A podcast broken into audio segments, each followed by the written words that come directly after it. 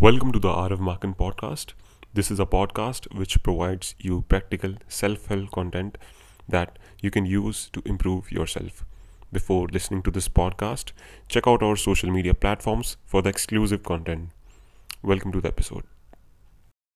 So hi guys welcome to another podcast इस podcast में बात करने वाला हूँ एक कॉन्सेप्ट के बारे में that is how to think clearly ये टॉपिक है आज का और इस टॉपिक को हम डिस्कस कर रहे हैं the almanack of Naval Ravikant की बुक से। तो इसको स्टार्ट करते हैं और स्टार्ट करने से पहले एक छोटी सी अनाउंसमेंट छोटा सा डिस्कशन करते हैं। लाइक like, जो भी यूज़र्स अभी तक मेरा पॉडकास्ट सुन रहे हैं और अभी एनालिटिक्स देख रहा हूँ मैं कि forty percent of the users मेरे गाना डॉट कॉम से हैं। तो अगर आप गाना डॉट कॉम या कहीं से भी सुन रहे हैं तो पॉडकास्ट प्लीज़ आप मेरे आ, मेरे सोशल मीडिया पेजेस को फॉलो कर सकते हैं प्लीज़ क्योंकि लाइक अभी ग्रोथ की काफ़ी ज़्यादा ज़रूरत है और वहाँ पे रेगुलर कंटेंट डाल रहा हूँ, जो कि काफ़ी हेल्पफुल होगा आपके लिए।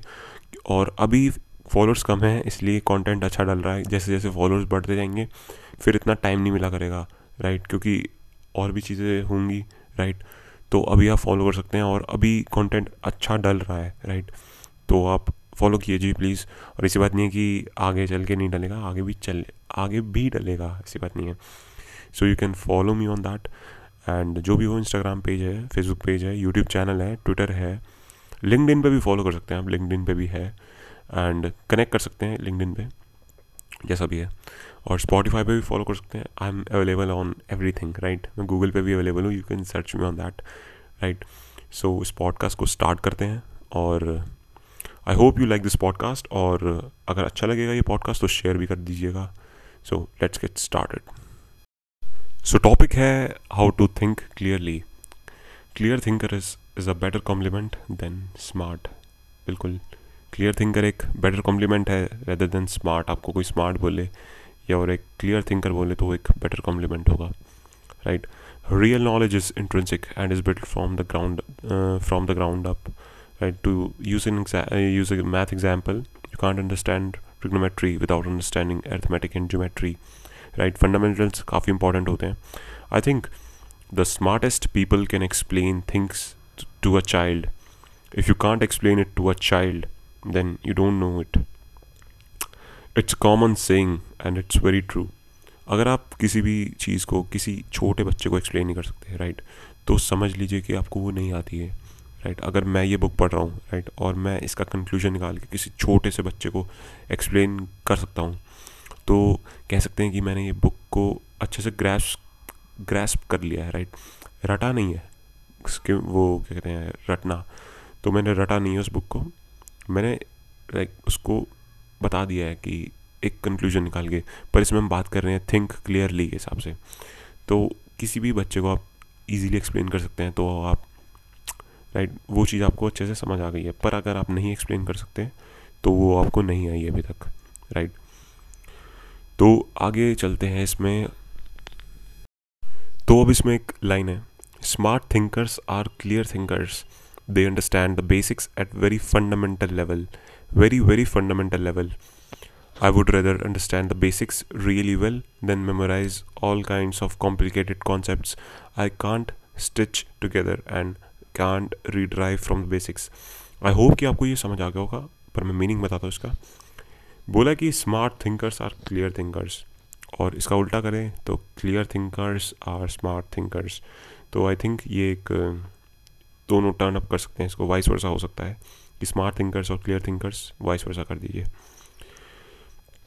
They understand the basics at the very fundamental level right जब हमें चीज़ें फंडामेंटल लेवल पे समझ आने लगती हैं जब हमें बेसिक्स क्लियर होते हैं किसी चीज़ के राइट तो हम उन चीज़ों को अच्छे से सॉल्व कर पाते हैं रेदर देन मेमोराइजिंग इट तो उसको बेसिक्स से समझना ज़रूरी है, ठीक है? फंडामेंटल फंडामेंटल जैसे यार मैंने ये चीज़ इंस्टाग्राम पे भी पोस्ट करी थी राइट रील बना के क्यों तो उसमें भी ये चीज़ बोलती कि फंडामेंटल्स काफ़ी ज़रूरी हैं राइट वही एक एग्जांपल था कि एरथमेटिक्स ज़्यादा ज़रूरी है बेसिक चीज़ें आनी चाहिए प्लस माइनस कैलकुलस से पहुँचने से पहले।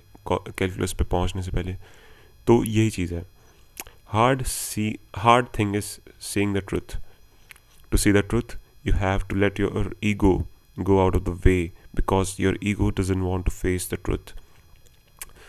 सबसे मुश्किल चीज़ है इस दुनिया में जो देख सकते हैं हम, वो है कि सच्चाई क्या है।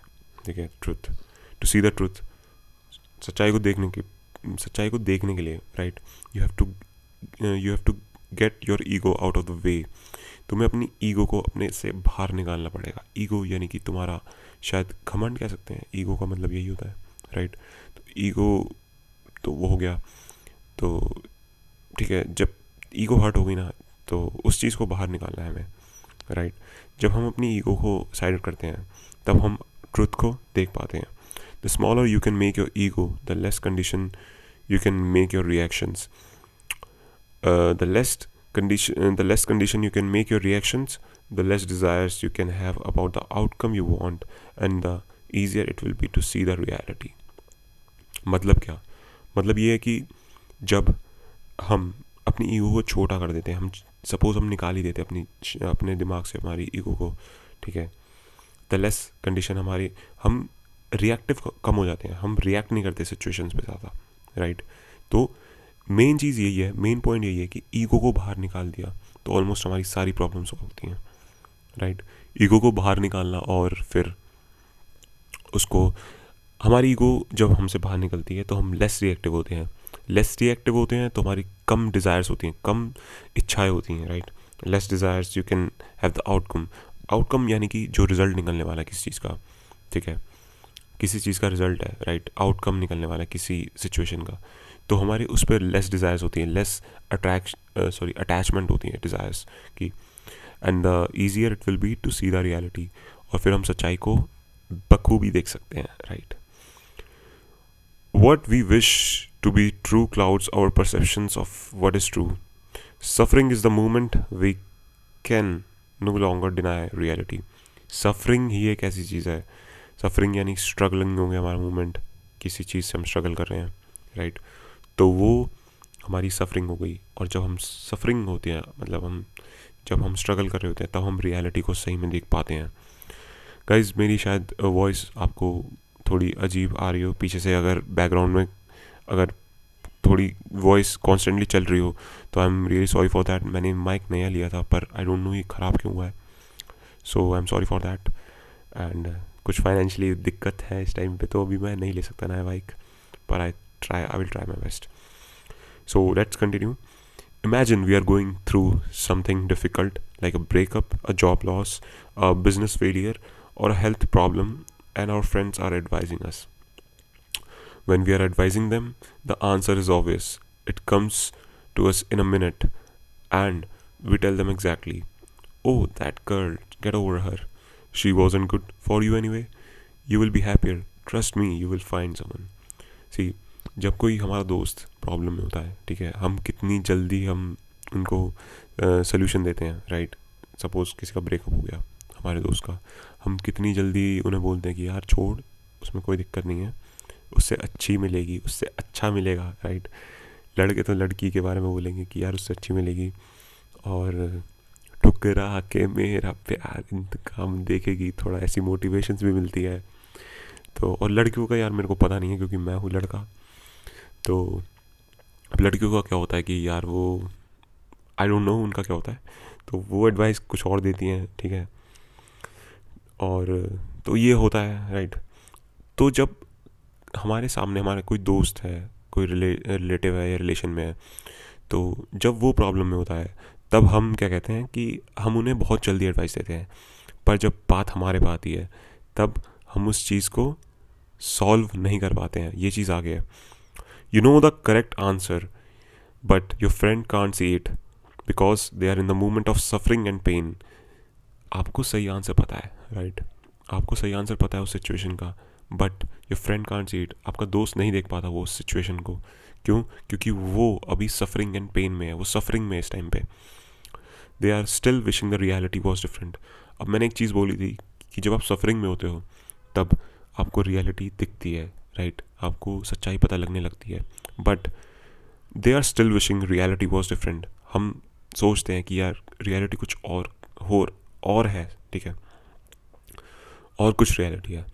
The problem is in the reality the problem is their desire is colliding with reality and the problem is their desire is colliding with the reality मतलब कि जो हमारी रियलिटी है प्रॉब्लम मतलब ये है कि हमारी जो रियलिटी है वो हमारी प्रॉब्लम से कोलाइड कर रही है।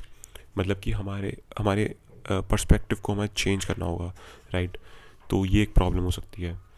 And preventing from seeing the truth no matter how much you say it the same thing happens when I make decisions ये उन्होंने अपने लिए बोला है नवल रविकांत के ने बोला है अपने लिए।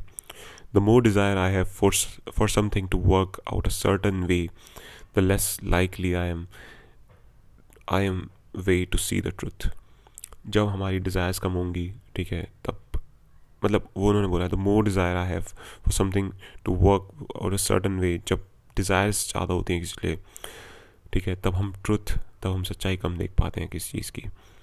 Right what you feel tells you nothing about the facts it merely tells you something about your estimate of the facts it's actually very, really very important to empty to have empty space if you don't have a day or two week two every week in your calendar calendar calendar where you where you are not always in meetings and you are not always busy then you are not going to be able to think अब इन्होंने एक चीज़ अच्छी बोली है मतलब ये चीज़ मेरे को बहुत बढ़िया लगी और ये चीज़ मैंने अप्लाई करी इस बार ठीक है एग्ज़ाम्पल देता हूँ मैं रोज़ के रोज़ पोस्ट कर रहा था इंस्टाग्राम पे राइट फेसबुक पे और सोशल मीडिया पे। तो इस संडे मैंने क्या करा सैटरडे और संडे की मैंने ब्रेक ले लिया। मैंने सैटरडे संडे कोई पोस्ट या कुछ भी रील वगैरह अपडेट नहीं करी, किसी भी प्लेटफॉर्म पे, चाहे वो इंस्टाग्राम हो, चाहे फेसबुक हो, चाहे यूट्यूब हो। तो वो एक मेरे लिए ब्रेक का मूवमेंट था और जब तुम ब्रेक लेते हो तो तुम्हें सोचने का मौका मिलता है, तब तुम्हें सोचने का अलग से टाइम मिलता है।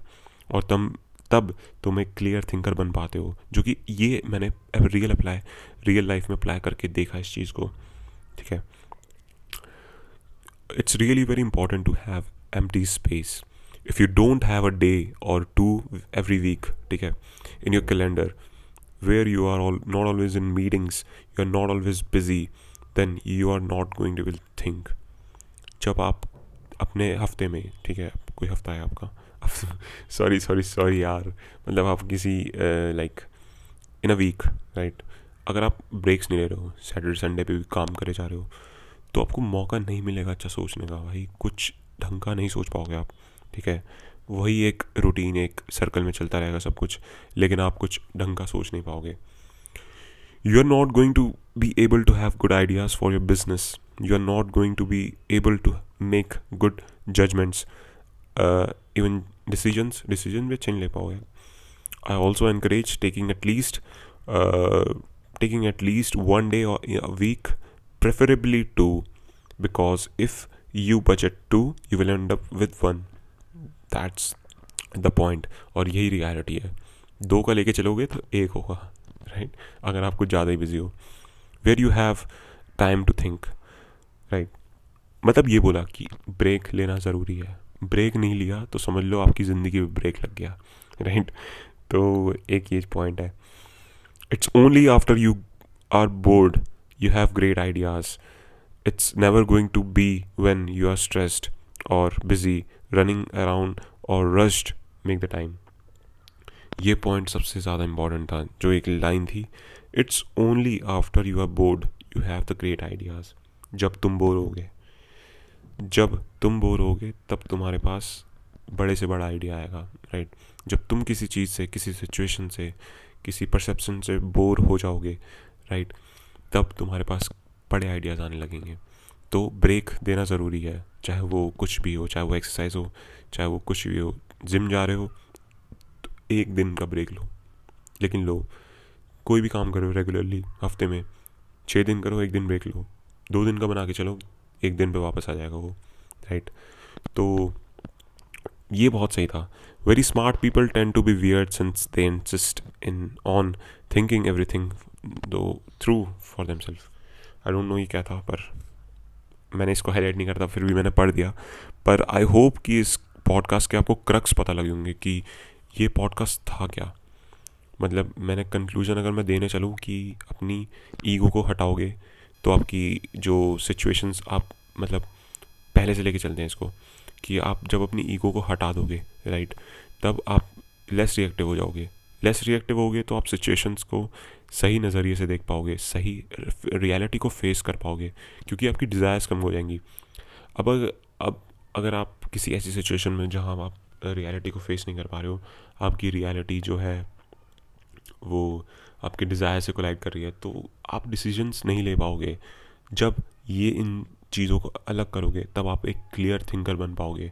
और क्लियर थिंकर बनने के लिए आपको ब्रेक्स लेना ज़रूरी है। ब्रेक्स लोगे, तभी आप एक क्लियर थिंकिंग का प्रोसेस में इन्वॉल्व हो पाओगे। राइट ये चीज़ काश मुझे पहले पता होती। पर टाइम आता ही है तो फिर सही टाइम पे सही चीज़ें पता लग जाती हैं। सो आई होप कि ये पॉडकास्ट आपको हेल्प करा और अगले पॉडकास्ट में भी कुछ ऐसा ही करेंगे। और हाँ कि अगले पॉडकास्ट में मैं सोच रहा हूँ कि एक क्यू एन ए करते हैं। पर ऑडियंस ज़्यादा सुनती नहीं और सुनती भी है तो वो इंस्टाग्राम पे एक्चुअली कुछ क्वेश्चंस ऐसे होते हैं जो सिर्फ़ ऑडियंस पूछ सकती है राइट जिनका आंसर मैं ऑडियंस पे ही, ही दे सकता हूँ। तो आई होप कि आप अगला पॉडकास्ट में अगले पॉडकास्ट में क्यू एन ए के लिए क्वेश्चंस पूछ सकते हैं। अगर सुन, पूछना चाहें, अगर क्वेश्चंस नहीं आए तो मैं अगर मेरे को कोई टॉपिक इंपॉर्टेंट लगेगा अगले पॉडकास्ट में, अगले वीक में तो मैं उसको शेयर करूँगा। एंड आई होप कि आपको ये पॉडकास्ट हेल्पफुल लगा हो। अगर लगा है तो यार प्लीज़ शेयर कर देना यार। कुछ नहीं जा रहा तुम्हारा, पर मेरा जा रहा है यार। So bye guys and I hope you like this podcast और let's meet next Monday next Monday मिलते हैं। आज तो मंडे ही है। So bye guys and love you all